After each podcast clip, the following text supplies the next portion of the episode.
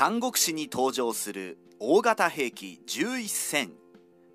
1800年も昔の三国志の時代、鉄砲も大砲もない大昔なので、兵器も貧弱なものしかないと思いがちですが、意外や意外、三国志の時代にも見上げるような大型兵器が登場していました。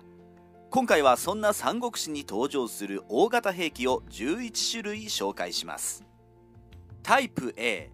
城壁を破壊する兵器。三国志の時代に限りませんが、攻撃側が最も大きなダメージを覚悟しないといけないのが攻城戦でした。孫子の兵法にも、城を攻めるは最も下策とあり、一番避けなければならないとされ、固い城壁の内側に籠城されると、それを攻め落とすのには防御側の10倍の兵力が必要になることもありました。城を攻める側にしても、味方が次々と死んでいくと士気も落ちてしまうので、兵力を使わずに直接城を破壊できる工場兵器は、城を攻める側にとり非常に有益なのです。三国志に登場する大型兵器1、霹靂車。霹靂車は三国志演義以外では登場しない名前で、実際は投石機や八石車と言います。投石機は紀元前5世紀の中国春秋戦国時代にはすでに登場していたようです。投石機の動力は、重りを落とす時の力や動物の剣などをゴムのようにねじって戻る時の復元力を利用したもので、力を貯めてからストッパーを外すことで物体を遠くまで飛ばすことができます。飛ばすのは主に石、あるいは金属の玉、嫌がらせや伝染病の蔓延を狙い、人間や牛馬の死体を城内に放り込むこともありました。三国志演義では有名な関東の戦いで登場しています。西暦200年、袁紹が関東城に立てこもっている曹操軍に対し、青蘭車で雨のように矢を射かけた際、曹操が対抗して霹靂車を組み上げ、投石により櫓を次々と破壊しました。この櫓が破壊される音が落雷のような轟音なので、霹靂車と名付けられました。三国志に登場する大型兵器2、照射。照射とは、丸太を横倒しにして先端を尖らせ、車輪をつけて移動可能にした工場兵器です。こちらは城壁というよりは、城門に何度も衝突させ門を打ち破る目的で作られました。時代が下ると、城兵の矢や投石などから操縦する兵士を守るため、三角の屋根が取り付けられたり、丸太の先端を金属で覆うなどして破壊力を強化したものが登場します。西洋の戦場で使われた工場鎚も同じようなフォルムをしています。三国志に登場する大型兵器3、衝弩。衝弩は機械式の弓で、春秋戦国時代には存在していた巨大兵器です。形状は小型の胴を大きくして台車に固定したもので、城攻めに使用されました。衝弩は機械仕掛けの複雑な構造で、操縦には7名もの人手が必要。それでも宋の時代の三級衝弩の飛距離は 1.5 キロもあり、長さ2メートルの矢を飛ばしたそうです。これだけ破壊力があれば、三国志の時代の砂を固めてできた城壁にもしっかり突き刺さったことでしょうし、人間に当たれば数人は串刺しにでき、十分城壁破壊兵器と呼べます。タイプ B、 城壁を乗り越える巨大兵器。城壁を破壊できなくても、城壁を乗り越えたり、城壁の外側から敵にダメージを与えることができれば、攻撃側には有利になります。三国志の時代には、このような城壁を乗り越えたり、城壁の外側から敵を攻撃できるような巨大兵器も登場しました。三国志に登場する大型兵器4、青蘭車。大人気春秋戦国時代漫画「キングダム」でも最近登場したのが青蘭車です。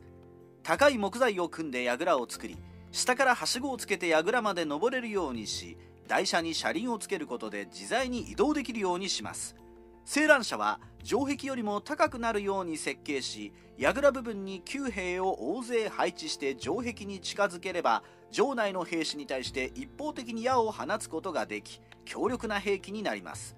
ただ、籠城しているサイドもそれを黙って見ているわけはないので、火矢を放つなどして青蘭車を焼き払う手を繰り出してきます。そのような火矢の被害を回避するために、青蘭車の中には外壁を泥で濡らした求肥で覆い、火がつきにくくする工夫をしたものなどがありました。三国志演義では関との戦いで袁紹が巨大な櫓を組んで大勢9兵を配置し、矢で関東城に籠城している曹操軍を攻撃していますが、この櫓が青蘭社に該当します。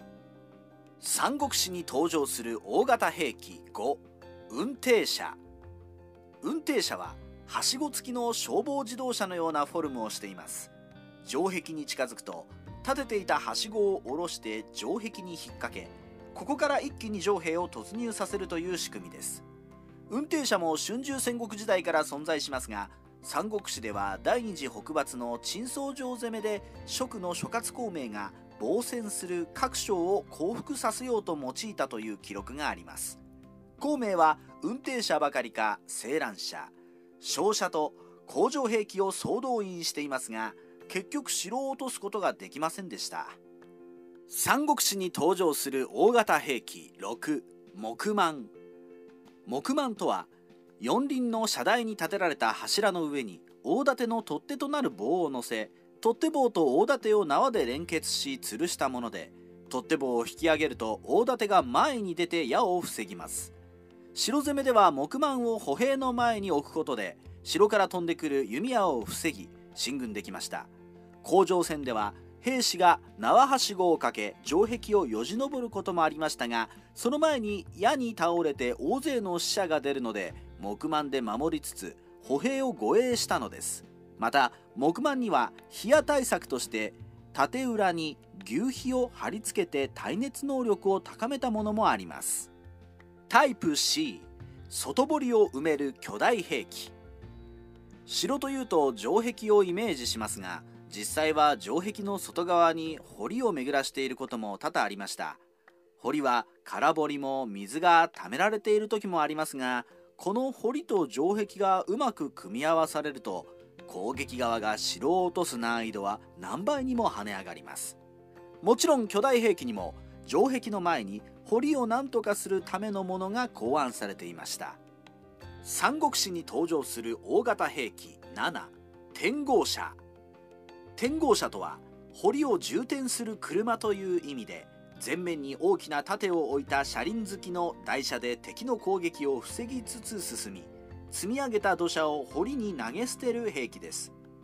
武家惣陽という宋代の軍事書に出てくるようですが、三国志の時代に使われたかどうかは不明です。ただ投石機に比較しても単純な構造なので、三国志の時代の軍事技術でも十分製造可能でした。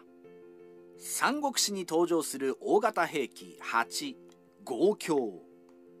合橋は運転の堀板であり、堀に足場をかけて兵士が通れるようにしたものです。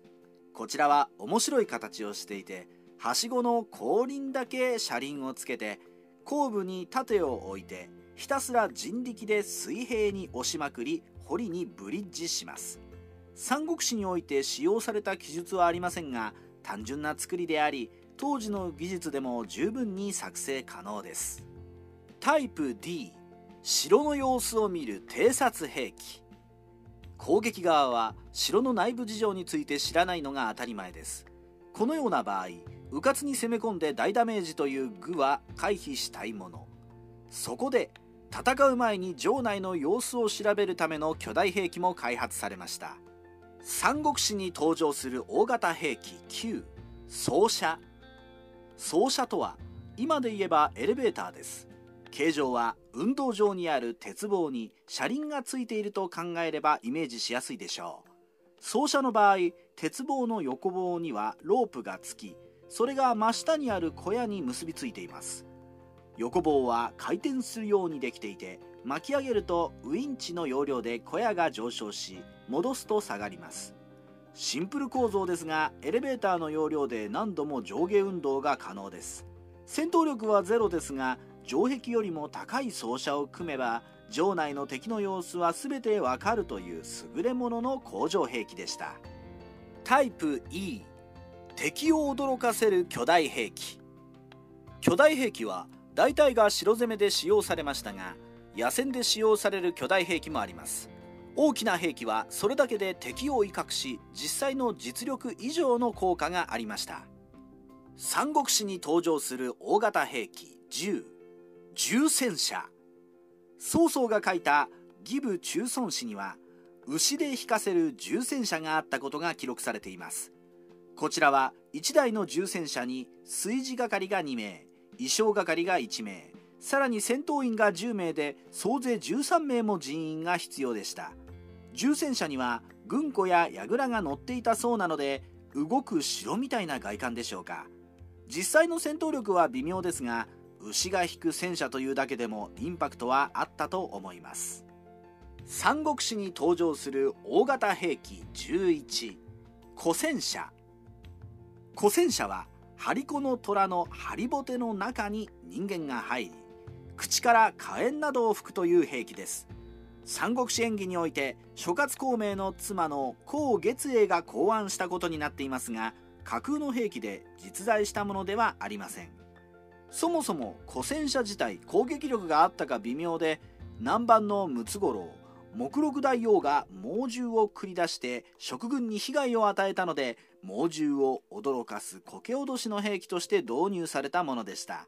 三国志演義でもその後虎戦車が出ることはないので、猛獣を追い払う以外には特に戦闘力はなさそうです。三国志ライターカワウソの独り言。今回は三国志にも登場した巨大兵器11戦を紹介しました。城に立てこもった敵を何とか倒そうと、攻め手は知恵を絞り、巨大な兵器が生み出すエネルギーで難攻不落の城を何とか陥落させようとしたんでしょうね。